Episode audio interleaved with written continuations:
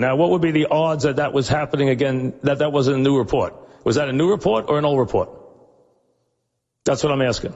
Is it a new report or an old report? Is that a new report? Or we don't know?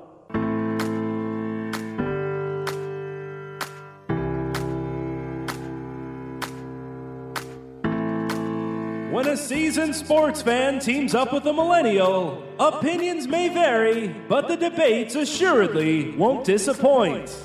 Check your sources. It's new report, old report. Here's your hosts, John Lund and Al Renauto. Well, another exciting week in athletics. The NBA playoffs are here, and some teams faring much better than others, as per usual in the first round after the play in games have been set. Major League Baseball is off and running. A surprising coach retirement in NCAA basketball, even though we thought we were done talking that, and nothing circles the wagons quite like the National Football League, as we know every week when we do this show. But we get to talk NBA basketball and the playoffs.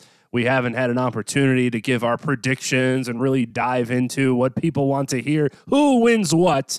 We're already taken off in the first round, and some series seemingly are on their way to being decided, as sometimes happens.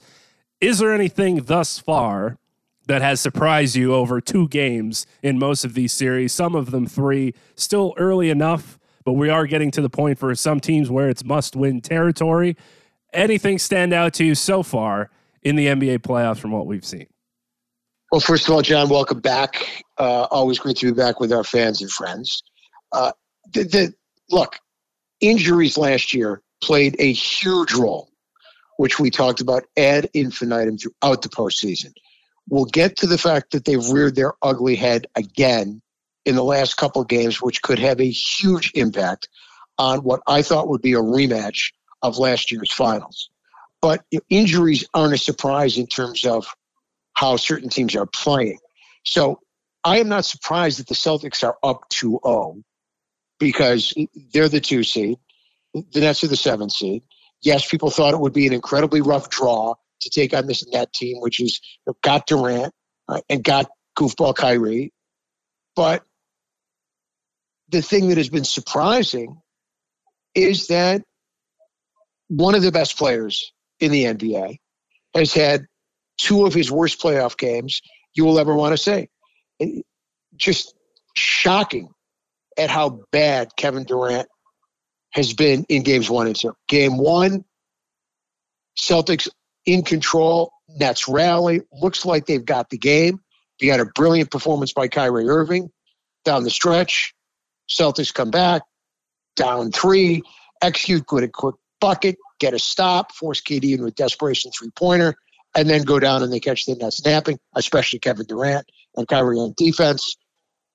A, a tremendous play, absolutely tremendous by a guy I've criticized quite a bit in his career in Marcus Smart doesn't settle for the three, doesn't settle for the jump shot, makes the pump fake, the penetration, draws the defense, makes the great dish for the wingman. Game two, Nets go way up early. Celtics come back and take over the game in the fourth quarter with a big time run. Nets can't score. Bad game from Kyrie, but as bad a game as you will ever see from Kevin Durant. They were combined one for 17 in the second half. Am I surprised that Kyrie had a brilliant first game and a mediocre second game? No. But I am shocked at Kevin Durant having a bad first game and an otherworldly awful second game in which, other than getting to the foul line and making these free throws, which he did, he he's not looking old. He's looking I don't want to even use the term intimidated, but he's getting roughed up. He's getting knocked around. He's getting doubled. They're playing physical with him, and he's not handling it well. He's missing shots we usually see him always make. You know, the 16 foot pull ups, wide open threes, uh, contested jumpers. With the, we're used to seeing him shoot over people and knock them down. granted, Boston had the highest defensive efficiency rating in the National Basketball Association. However, you're the superstar. You're the top 10 players, a soon to be top 10 player thought by men. top 15 player. He's not playing like one. And is he entitled to a bad game? Is he entitled to two? Absolutely. But as I said earlier tonight to Tom Burke, when you say we can't compare eras, you know, well, those guys couldn't play in this era, and everybody now is so much better. This is an mm-hmm. example when I say you can compare eras, because the what they did to Kevin Durant last night and have been doing in this series is what was done to great players until recently. You brutalized them, you beat them up, you knocked them down, you pushed them around, you did everything possible the referees would let you get away with. You doubled them, you pressured them, you moved them off the ball, you bodied them. And if you were Kobe Bryant, and if you were Michael Jordan, and if you were Larry Bird or Magic Johnson or Tim, Tim Duncan or Shaquille, although Shaquille O'Neal was tough to body, but the point you had to deal with it. You had to deal with the physical aspect of the game in the 80s and the 90s and the early 2000s until the rules changed dramatically where you can't get touched. You know, James Harden can go to the line 25 times because you coughed on him. The game has changed. I'm not saying Kevin Durant's not a brilliant player. He absolutely is. He's one of the all-time offensive players I've ever seen. The things he can do with his skill set at his size, his ability to get his shot, score from anywhere he wants, score against good defense. But he is now getting defended the way big time players used to be defended. He's being bumped, he's being bruised, he's being moved off his spot, he's being felt uncomfortable. And he has not dealt with it well at all. He's looked weak, plain and simple. He's looked overpowered. He's looked clearly flustered. It's affected him in terms of the way they're playing him. And he has not adapted to it well at all. Are they the better team? No. No, the Celtics are the better team. The Celtics were the most dominant team in the NBA in the second half of the season. Now, what is interesting is the fact that the Celtics were beating everybody by 25, 30 points night after night after night after night. And yet they have won two very close, hard fought games, which bodes well for them. And I think this is an excellent test for them in terms of playing competitive basketball and how they execute down the stretch. And they have executed wonderfully well down the stretch. Clearly, last night, when they got good shots, made good shots, got it from everybody, and Tatum was mediocre at best. It was literally everybody else, led by Jaylen Brown, Payton Pritchard, big spot for Marcus Smart, Williams knocking down a bunch of threes at the end of the first half to bring them back into the game. And, you know, the Nets got a little bit of that from their bench too, and their supporting staff. Know, Brown, their supporting cast. Brown played well. Uh, you know, Little Curry played well, but come the fourth quarter, it was just another collapse. Seems like they didn't score for a month and a half in that fourth quarter. They couldn't make a shot. They settled for a lot of jump shots, and you know, an eight point lead disappeared in a heartbeat, and the Celtics just took over the game. And they did everything right in terms of how they scored, where they scored, when they scored, who scored, a variety of different fashions, and the Nets couldn't make a shot. And to me, the most shocking thing is watching Kevin Durant literally be unable to make a shot in an entire fourth quarter of a huge playoff game coming off a miserable performance in the first one of those playoff games, which resulted in two losses, both of which they could have easily won. They could have won both games in Boston. Again, I didn't expect them to win this series. I was, in fact, in the minority. I thought they'd lose in five, not six. Five. Six is always the pick. I like them. Six, six. I thought they'd lose the series in five games. That may well happen now, but I am shocked at the way it has happened. You've been watching sports for quite a long time, as we mentioned on the show, and that's why the show is aptly named the way it is. And I wanted to get your opinion and thoughts on what happened after game one, where Kyrie Irving in the game and then afterward clarifying his reaction to some of what the fans were saying, flipping the bird off to the Boston Celtics fans, telling one of them to eat a dick walking into the locker room. Now, we know the stigma around Boston fans in general, and especially Celtics fans, just normally the perception is racists, to be honest about it.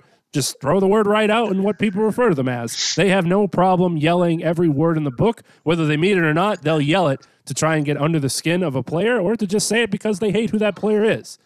I can only imagine the things that get yelled at Kyrie Irving at every game. And I can only imagine what those things are escalated at a Boston Celtics game, especially in the postseason in front of a packed house. So it's understandable that a normal person would have the reaction that he did getting called whatever that was. It might change a little bit, though, perception wise, when it's a professional athlete. And this is stuff that happens to them game in and game out. And unfortunately, they're supposed to just tune that stuff out. I mean, you're supposed to kind of be tuned out from it in general and focused on what's happening. We always hear athletes talk about, and we've experienced it. You get that kind of tunnel vision where you just don't hear anything happening around you. You're so focused at what's happening in the game, you have no idea what anybody's saying or doing outside of you. It's just silence while you're focused in on the moment. So one would think in general he shouldn't be hearing it anyway because you should be fo- so focused on the game. But also, you can't fault him for hearing it when it's probably happening the entire time he's playing. It's just on the athletes, we feel as fans, to turn that shit out. As unfortunate as some things are probably getting yelled. So he had a reaction from it. He addressed it after the game. He ended up getting fined 50K from the NBA, uh, expectedly so, but had his two cents to go about it, and we moved on. What did you think of his reaction to the fans and kind of how he handled that situation? Because he is a vocal guy and he had no problem to explain why he did what he did after game one. Well, you wonder if it's ever going to end with Kyrie. We know he's a thoughtful, bright, sensitive young man. He's the first one to tell you that on a multiplicity of issues. But the point is, you know, what do you expect? What do you expect from fans who you told you loved being there, you wanted to stay there for the rest of the, your career, then you turn tail and ran, then you come back in and you stomp on the logo. And I understand we are in a much different time. Now the scenario is I you know you can't blame a guy, okay, when he goes after a fan. Whether it's Russell Westbrook for people throwing popcorn or LeBron James, you know, uh, to, to a person in the front row, whatever the case may be, if they're being abusive in whatever form of language they're being abusive. And, you know, racial remarks obviously are unacceptable uh, at any point in time. However, it's Boston. Would we expect anything less? When I was a kid, they threw light bulbs on the court, you know, when they were playing Wilt Chamberlain and the 76ers. I remember the games having to be stopped on national TV. When they got the light bulbs, I was never quite sure, but you know, they, they threw glass on the court that shattered. It's a rough crowd. And this is a guy who they loved, who left them, came back, stomped on the leprechaun logo, and on top of everything else, is never at a loss for words. And is not ever afraid to tell you how smart he is. And goes out and plays terrific, but can't just play terrific. He's got to you know, flip the, you know, the crowd the bird continuously, you know, nonstop. One going down the court, I can live with somebody in the front, second or third row when he knocks down a jump shot. But then it keeps going on, and you're behind the back, and you know after the game. And look, you talked about tunnel vision. The greatest of all time have it because that's part of being able to do what they do. How do you how do you perform that way? You play through it.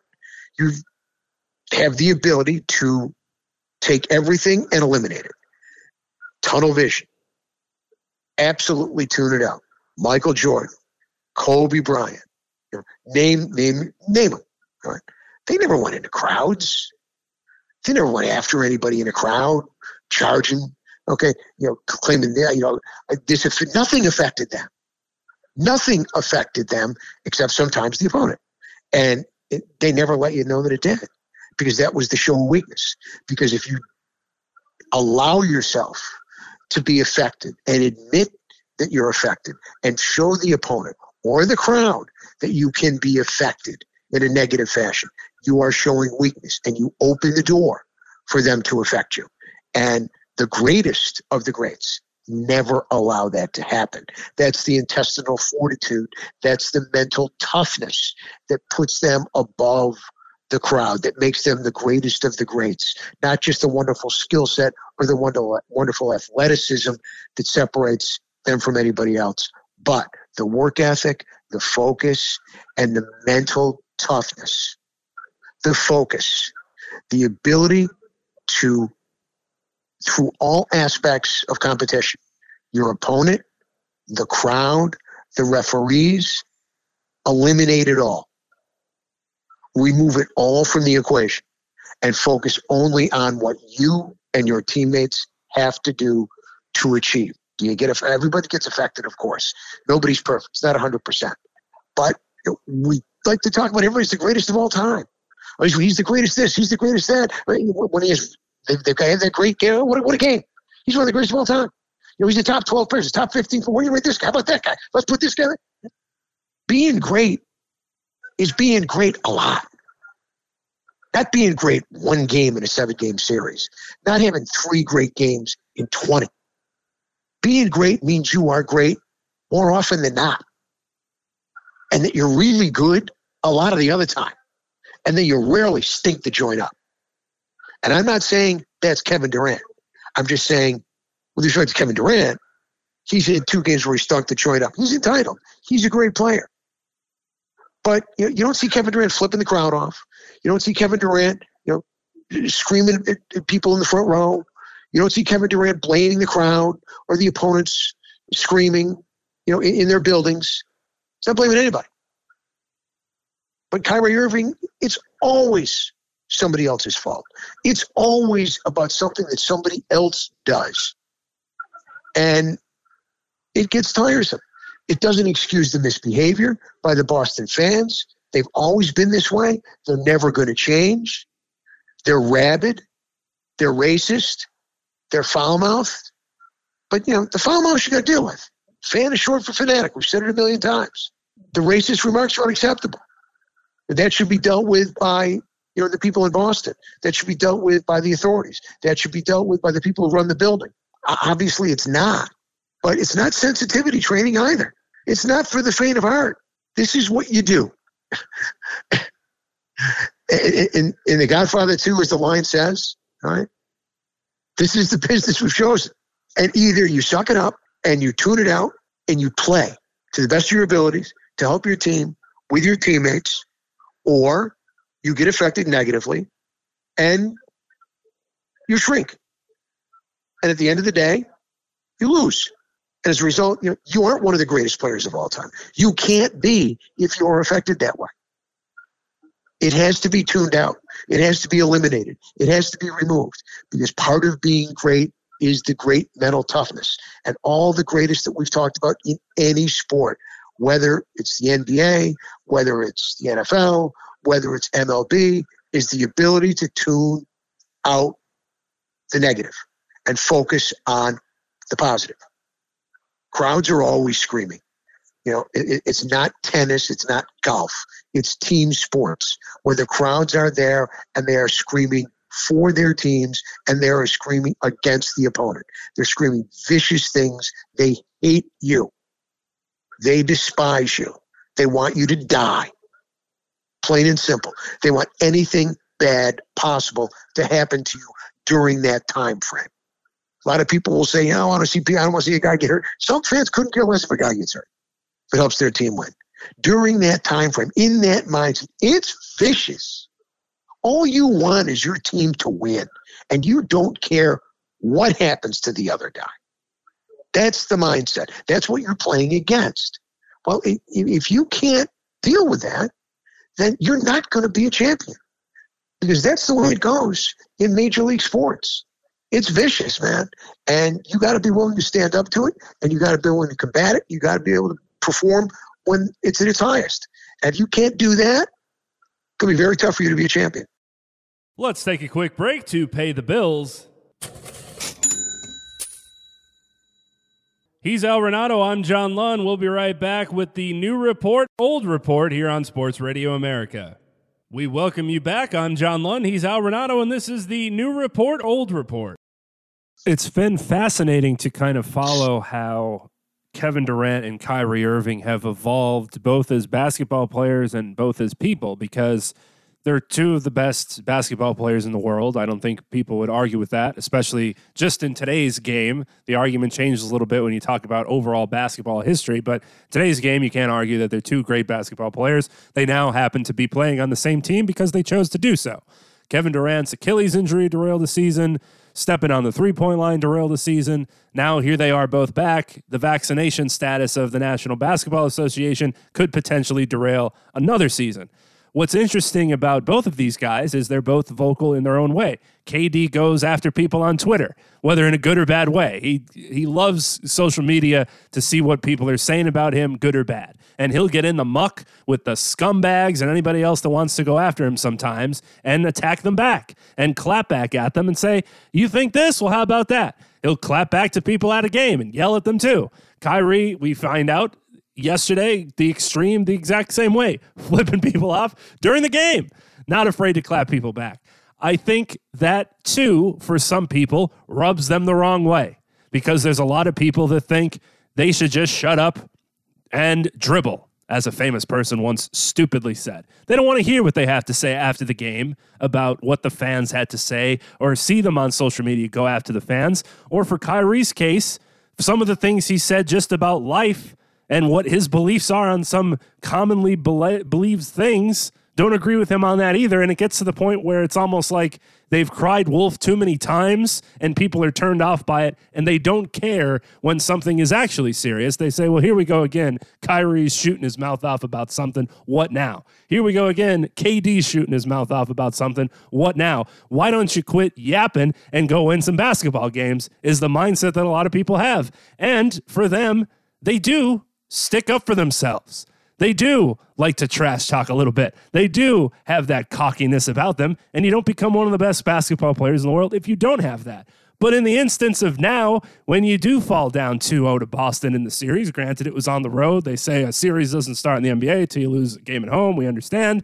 But they're down 2 0 they played like garbage in game two, and Kyrie flipped off the fans in game one. There's a lot of people out there just looking at that situation saying, good for them. I hope they fucking lose because people are sick of what's led up to this point. They don't want to hear from them off the court about their play and going after the public. They want to see them do something on it. And when they don't, because of what they've done off the court, they have no problem cheering them on to lose to the Boston Celtics as somebody that doesn't have a rock in the fight, it doesn't matter for me who wins this series. It doesn't matter for me if, if KD and Kyrie play well. I appreciate good play. And if they're going to drop 50, I'm going to watch with my jaw open at what they're doing on the court. So it, I'm not somebody that's going to go after them for what they've said or not go after them for. I'm just looking for them to play an exciting series against the Celtics, which is yet to happen yet. So I don't stand in the corner of either one like, yeah, they shouldn't be speaking their mind. We've had enough of their antics.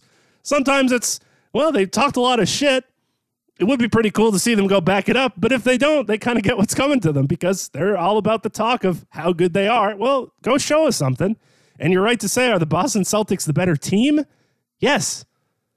Sure, they have two of the best players on the Nets right now. But team wise, Celtics are playing better basketball, and they showed it the first two games. Now we'll see if that changes in Brooklyn. Not by much. You're right. Not by much. I mean, look, the Nets were the better team for you know, 40 of the 48 minutes in game two. Some big shots, uh, you know, by, uh, uh, by, by Tatum and bigger shots by Jaylen Brown, who was really the man last night, if there was anybody. Uh, Tatum's their superstar. But this is a Batman and Robin combination that I have loved from day one. When everybody said break them up, when the Celtics, you know, were struggling earlier in the year, I thought was nonsense when you've got two guys who are this good, this young, uh, in their athletic prime, and the abilities that they both have to do what they do. Because this is the game now. Guys this size are the game with the versatility that can you know, score from anywhere on the floor.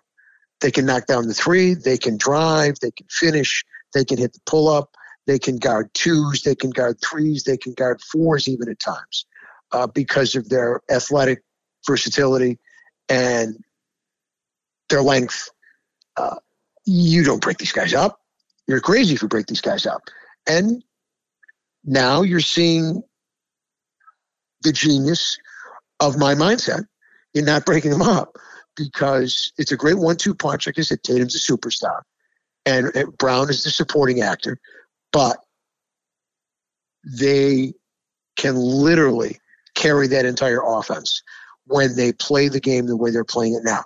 That doesn't mean them scoring 70, but it means them because of all the things they can do offensively. Once they start moving the basketball, once it's not just dribble, dribble, dribble, dribble, step back three, but cutting, moving, spacing, finding open teammates, trusting open teammates, playing with your head up, not always nonstop, one on one, isolation in the half court, but ball movement and execution in big spots, concentration, focus. That's what they're both showing, making teammates better, uh, and getting a lot of stuff going in the basket instead of settling. That's part of their growth and their maturation as players. They're a wonderful combination together. I've said before, and I say I will say it again. They might be the best pair of young players in their prime that start together, and I'm excluding big and little, uh, since you know the young KD and Russ were together uh, as kids and came up together at OKC, we watched them develop together, you know, into two great players one, I, I, if you want to call Russ an all-time player, he made the top 75. So I guess you could say two all-time players. Tatum has superstar stuff. Tatum is ready to be, you know, make the next step with uh, Devin Booker as regular MVP candidates year after year after year. The question is now, is this going to happen continually? I had them fifth and sixth on my MVP list this year. Are they going to keep pushing the envelope? Are they going to keep getting better? Are they going to keep rising? That's how what we talked about before. That's how you become great. You climb the ladder. It's not just he's great. Boom, he's great. It happens once in a while. You know, it, it happened with LeBron. It happened pretty quick with Kobe. It, you know, it, it happened with Magic. It happened with Bird. But you know, those are those are four of the top 20 players, arguably four of the top 10 players in the history of the game. Certainly four of the top 20, depending on where you want to put them. Will these guys climb that ladder? The opportunity is there. Part of it is continuing to grow, continuing to improve. Part of it is being injury free, which transitions us right now to that injury suffered by Devin Booker when, as I have told you throughout this season, I thought it was the Suns and everybody else in the West, with them having a slam dunk rollover, the easiest trip to the finals of any playoff contender. Now, the flavor of the month is the new Golden State Warriors, with Steph healthy in the quote death lineup, close quote. But Devin Booker out for up to three weeks, suffering the hamstring loss or the hamstring injury excuse me, in the game two loss against the upstart Pels, what is your feeling now on the Suns and the West as a whole with this injury suffered by Devin Booker, which is you know, not a three game deal? I heard today, up to three weeks. Right. I think they're lucky, if you could be lucky for something like this, that it happened when it did. Just because you would assume they'll still be okay to beat the Pelicans. Although one should never assume because CJ McCollum definitely has breathed life into that team and now they're going home. Clearly has. He absolutely has. It's been incredible. He is he, he's almost like I don't want to say I did not appreciate him. I'm going to be honest. Uh, he he is almost reborn in New Orleans from you know what was going on in Portland. He's he's he's been brilliant, absolutely brilliant. Go ahead. Didn't mean to interrupt. No, that's fine. And you know, Brandon Ingram coming into his own again. Great, the Lakers got rid of him, and great that they didn't draft Jayson Tatum, and great they don't have Alex Caruso. Everything's going great for the Lakers. It's not like the former guys that were on their team are performing well in the NBA playoffs and making it harder for us to watch because of that. No, it's been fine. Pelicans aren't going to be easy, but you give the Suns the benefit of the doubt. I don't want to say that they're again going to be lucky in the next round Speaking of injuries, Luka Doncic being out for the Dallas Mavericks for the first three games. We're recording this while game three is happening. And we'll see what happens. At this current moment, it doesn't seem to matter because the Mavericks are still up by 12 against the Utah Jazz, but that could change, especially with the game being in Utah. We also know how vicious those fans are and excited, we'll say, for their team. So who knows how that series will fall, but that's not opponents where you're necessarily, again, going to be incredibly frightened. Obviously, for both teams, Donovan Mitchell can go off, and Luka, of course, makes the Mavericks what they are. So if Luka's playing, if Dallas wins the series over the Jazz, now you're not as good feeling about it, but you're also just looking at the calendar, hoping that he can come back maybe toward the end of that second series. Because luckily, you're not having to face Golden State Memphis, those teams that are on the bottom of that bracket that you would only play in the conference finals. So if you're going to have an injury as the number one seed, I guess you're happy that it's happened this early. But as you said, and as what happens with the postseason, every year, this is the storyline who can stay healthy and who can get a little bit of luck. Because that's the only way that you most times make it to the championship series and often win the championship. There's some injury luck involved. There's some general luck involved, and obviously it helps if you're one of the best teams. Sometimes none of the previous things matter. You're just so damn good you cruise to the championship. I don't think we have one of those teams this year. So if it's going to happen to the Suns, I guess they're probably happy that it happened when it did. Same thing for the Mavericks. They hope Luka's going to be back for game 4 and he'll be able to respond if they need him to and win a couple games. The Bucks as well. Now without Khris Middleton how's that going to fare for them against the gritty Bulls? Again, we mentioned Alex Caruso. It's great that the Lakers didn't keep him. Oh, we want him on our team. They tied the series up at 1 1. They're not just going to fall down and, and take a, a, sweep, maybe not even a gentleman's sweep. They're looking to, to win the whole damn thing against the Bucks. So, again, not great for them to have their uh, Batman, their Robin, to Giannis's Batman be injured either, however many games he'll have to miss. So that's what you have to do with these things. Cross your fingers that everybody comes into it healthy and then somehow stays healthy for three series, and you could get to the NBA Finals. We got a couple teams now where we're going to have to keep an eye on what that's going to do for their their prowess to advance to the next rounds, just to get past just, the first round. One quick comment on the West. When everybody was healthy, I thought there were only two teams that could come out of the West. One was obviously Phoenix, and secondarily, I gave a minimal shot to Memphis. But I tell you, what I saw tonight when Memphis got up off the mat on the road where they were being down 26 in Minnesota and came back and won game three to, in all probability, flip the series it seems like they're back now. Morant's back. He's healthy. If he can keep himself off the floor. Uh, because tonight he was just uh, nonstop. He's on the floor every two seconds. If they can stay healthy with what's happened to the Suns, I give them a chance, a legitimate chance to come out of the West. Because remember how well they were playing the second half of the season, even when Ja was out. They were playing tremendous basketball and jumped all the way into the two seed.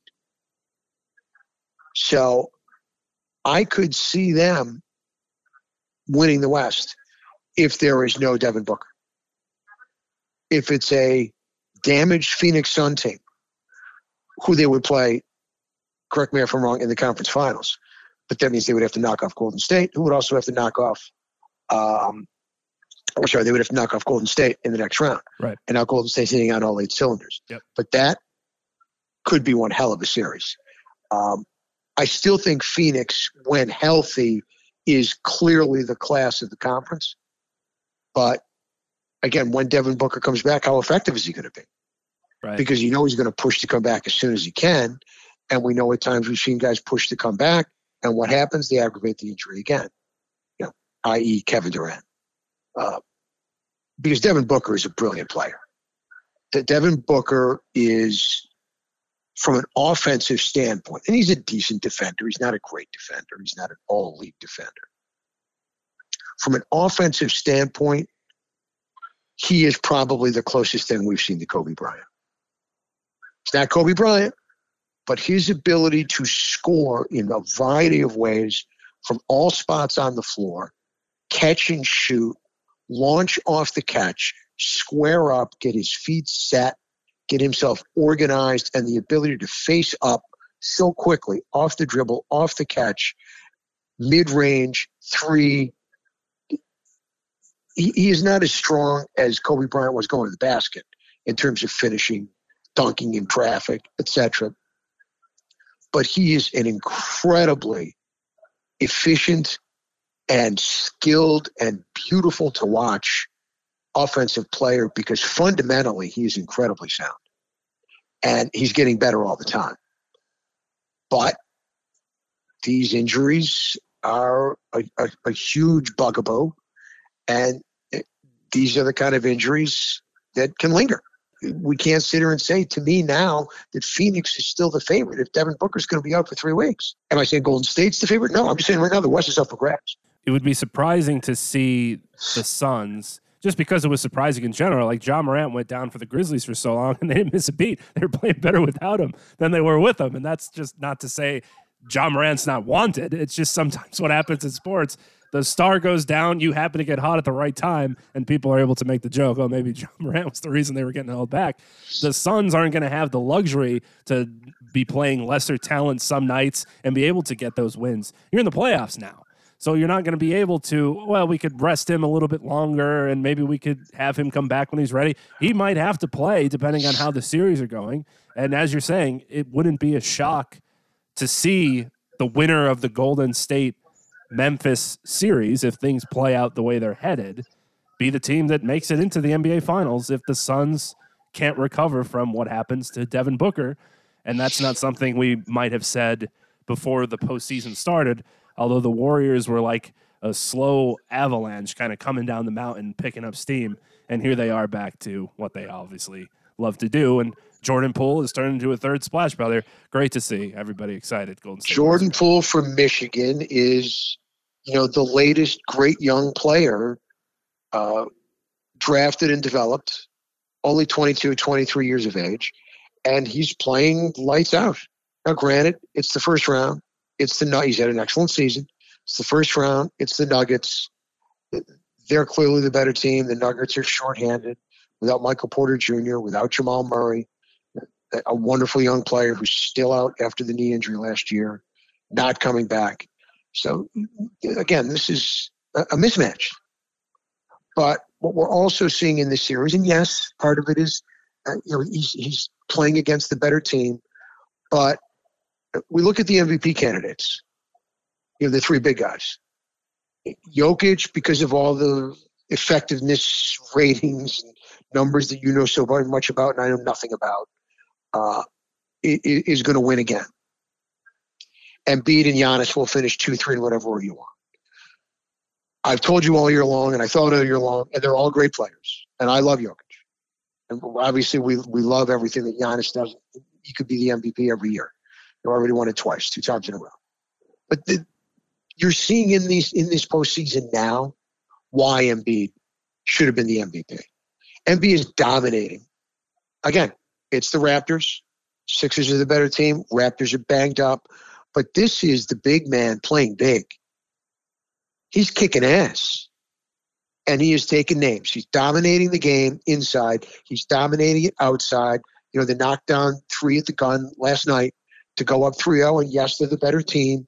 And the Sixers around him are all healthy. And Maxey's playing terrific. And Harris is playing terrific. And Harden is not playing awful. All right.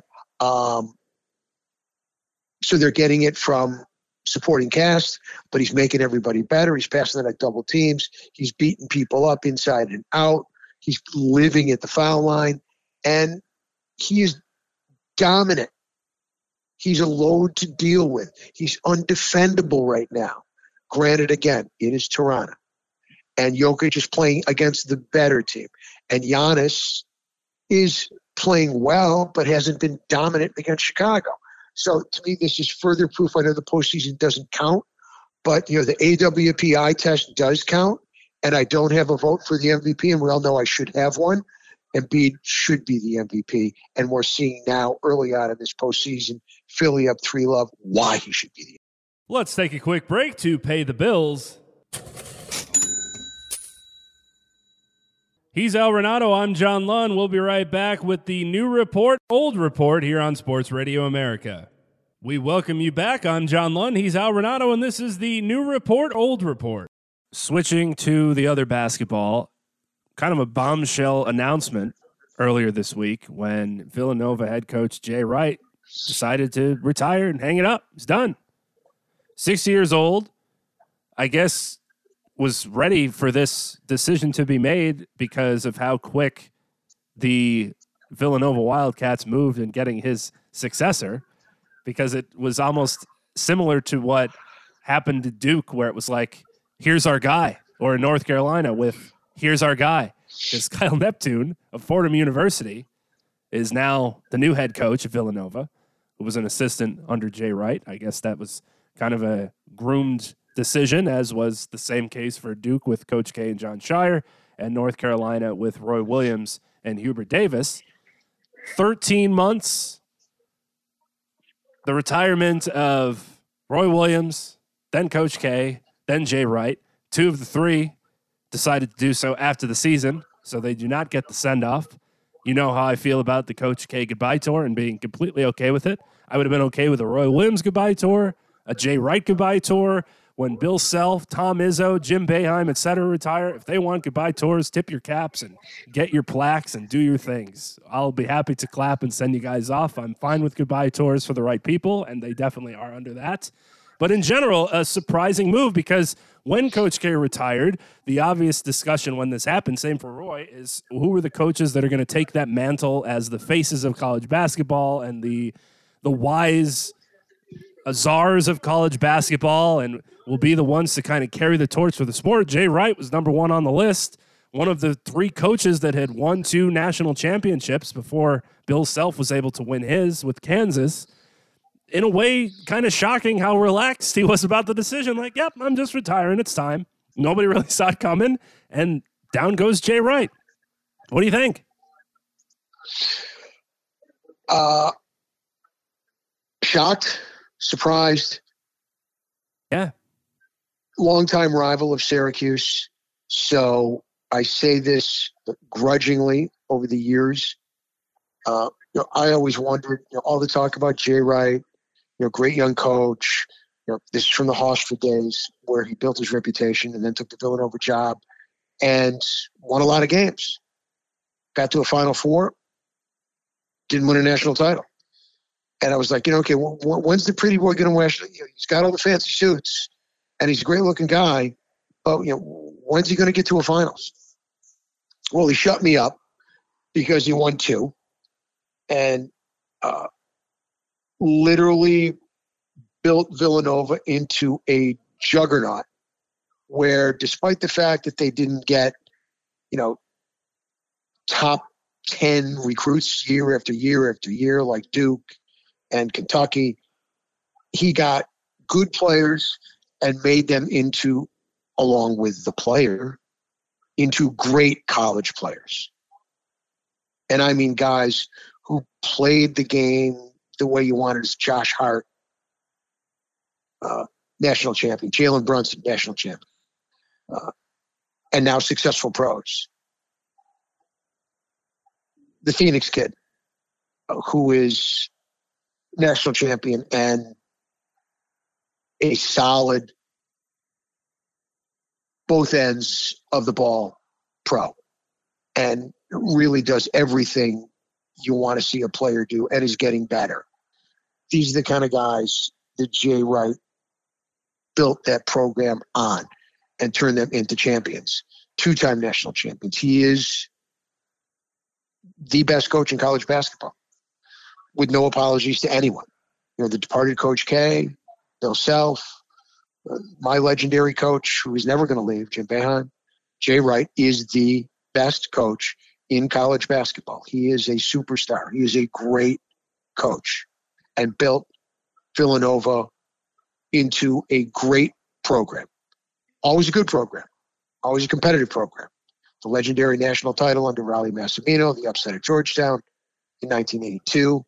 But now, year after year after year, they're a national championship contender. That's Jay Wright. That's the recruiting. That's the team building. That's the coaching.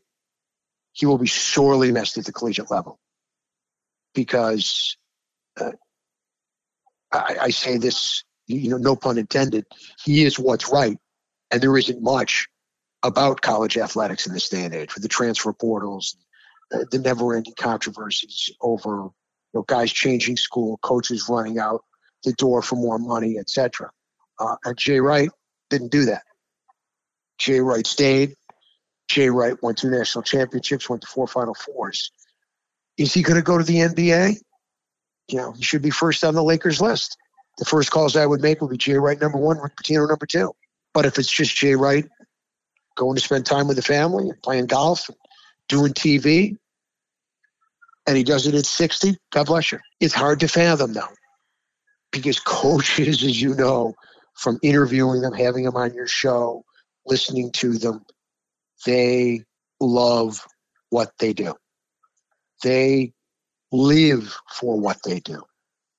And you can't become great at what you do if you don't have a mammoth, never ending passion for what you do. I'm hoping, as a selfish basketball fan, that that's not the case because I love watching Jay Wright coach and I love watching his teams play because I love the way his team, even though I despise Villanova, I respect and admire the way they play. And that's because of Jay Wright. I hope he does whatever he wants to do, but I hope part of what he wants to do is come back and coach so I can watch his team some more. Uh, he's accomplished all you can accomplish at the collegiate level. He's been great for the game. His players love him, they swear by him, and uh, he will be sorely missed, plain and simple. Uh, even by me, uh, despite the fact that I despise the Villanova Wildcats, because he deserves my respect and my admiration in terms of what he's built, how he's built it, and the way he has always handled himself in absolute and complete scrutiny in Philly, a basketball town. Uh, he has never missed a beat in terms of dealing with the press, dealing with his fellow coaches, the fans, obviously the way he's treated his players. He has always handled himself with the utmost professionalism and shown complete class in victory and in defeat. And it's it's a huge loss to the game. It's funny when we hear things like this. The first thing you think of is, "So soon? He's only sixty. I mean, that's at least ten more years of coaching. Where are you going, Jay? You don't even have a reason for leaving. Why not? Stay. Where are you headed? Are you going to go to the NBA? Like, there's there's obviously got to be uh, somewhere else that he's headed or something else that he wants to do. There's no way he could just retire at 60. And then if you take a step back, it's like, Jesus, could you imagine being able to do what you love, to land at Villanova, coach there 21 years, win two national titles, get to the Final Four when nobody expected you to necessarily, and then just be able to say, I'm just going to enjoy the rest of my life and get to do the things I'm unable to do because I'm a basketball coach. What a dream that is. And here we are asking ourselves, where the hell are you going? There's no way you can leave this game behind. Look at Coach K. What did it take? Two, three weeks? He was already sitting courtside at the Celtics playoff game watching game two. Can't be away from the game for too long. You get the yips. You start itching. You get PTSD. You can't take it anymore, Jay. There's no way you can leave the game. Come to the Lakers. We'll find a place for you. And I can dream, and here's what I can dream I can dream that Jay Wright brings Showtime back and starts wearing those fancy suits. Yes. Enough of these sweatsuits and these uh, uh, whatever these outfits are with the, the, team logos on them that the coaches wear, the matching outfits. Let's get back to suits and ties on the sideline. I want to see Natalie Tired dressed to the nines. And the other method to the madness here is, you know, Jalen Brunson's going to be a free agent.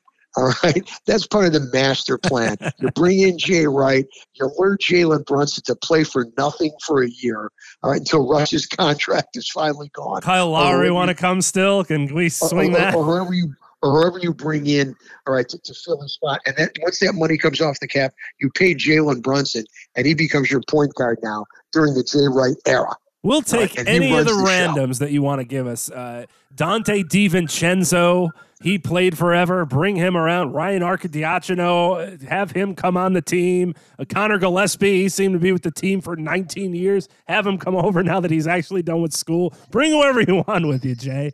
The door is open, the red carpet's out, showtime's back. Whatever you want to give us. Real quick, as baseball fans, a baseball question for you for the situation that happened on Thursday when Miguel Cabrera, still on 2999 as we record this, came up to the bat for the Detroit Tigers in Detroit after going 0 for 3. They rallied for a couple hits. They end up with the bases loaded, no outs, ground into a pitcher catcher first base. One, two, three, double play. One, two, three. One, two, three.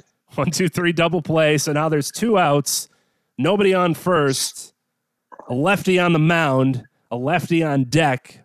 Miguel Cabrera coming to the plate. Aaron Boone intentionally walks him and angered the baseball gods so much after they gave him, Aaron Boone, baseball immortality for his game seven ALCS home run for the Yankees to beat the Red Sox. He slaps them in the face because he puts an intentional walk in play to load the bases for a guy looking to get his 3,000 hit at home.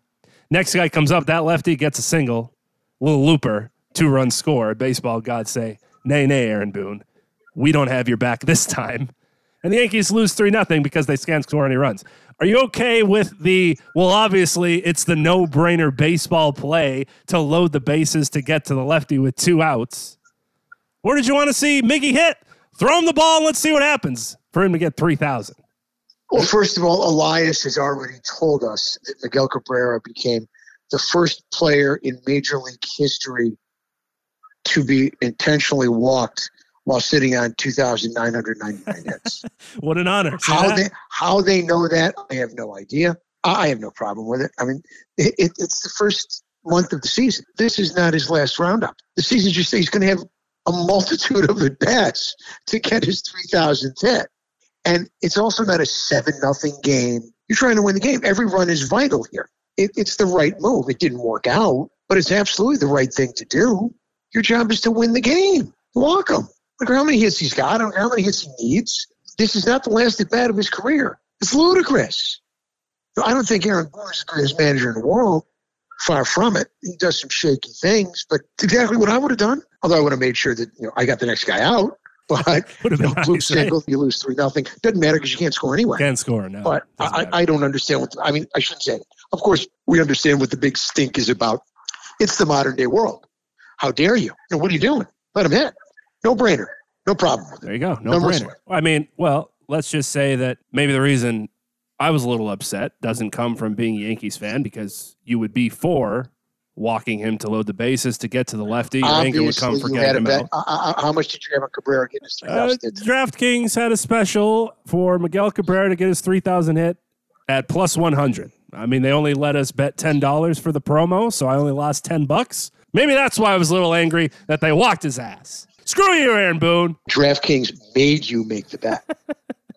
I did it for the show. I did it for the listeners. That's all they I'm concerned automatically with. play. Right, because you're a sick gambler, which I used to be when I was your age. And fortunately, they didn't have any of this stuff that they have now because I told you many times I did it the old fashioned way. It was more fun that way anyway. Feels like Right. it, yeah. It was more fun going to the gold sheet. It was more fun breaking stuff down instead of all this stuff being in front of you and on the TV. You did your own work. You came up with your own system. You called your guy and you made your plays.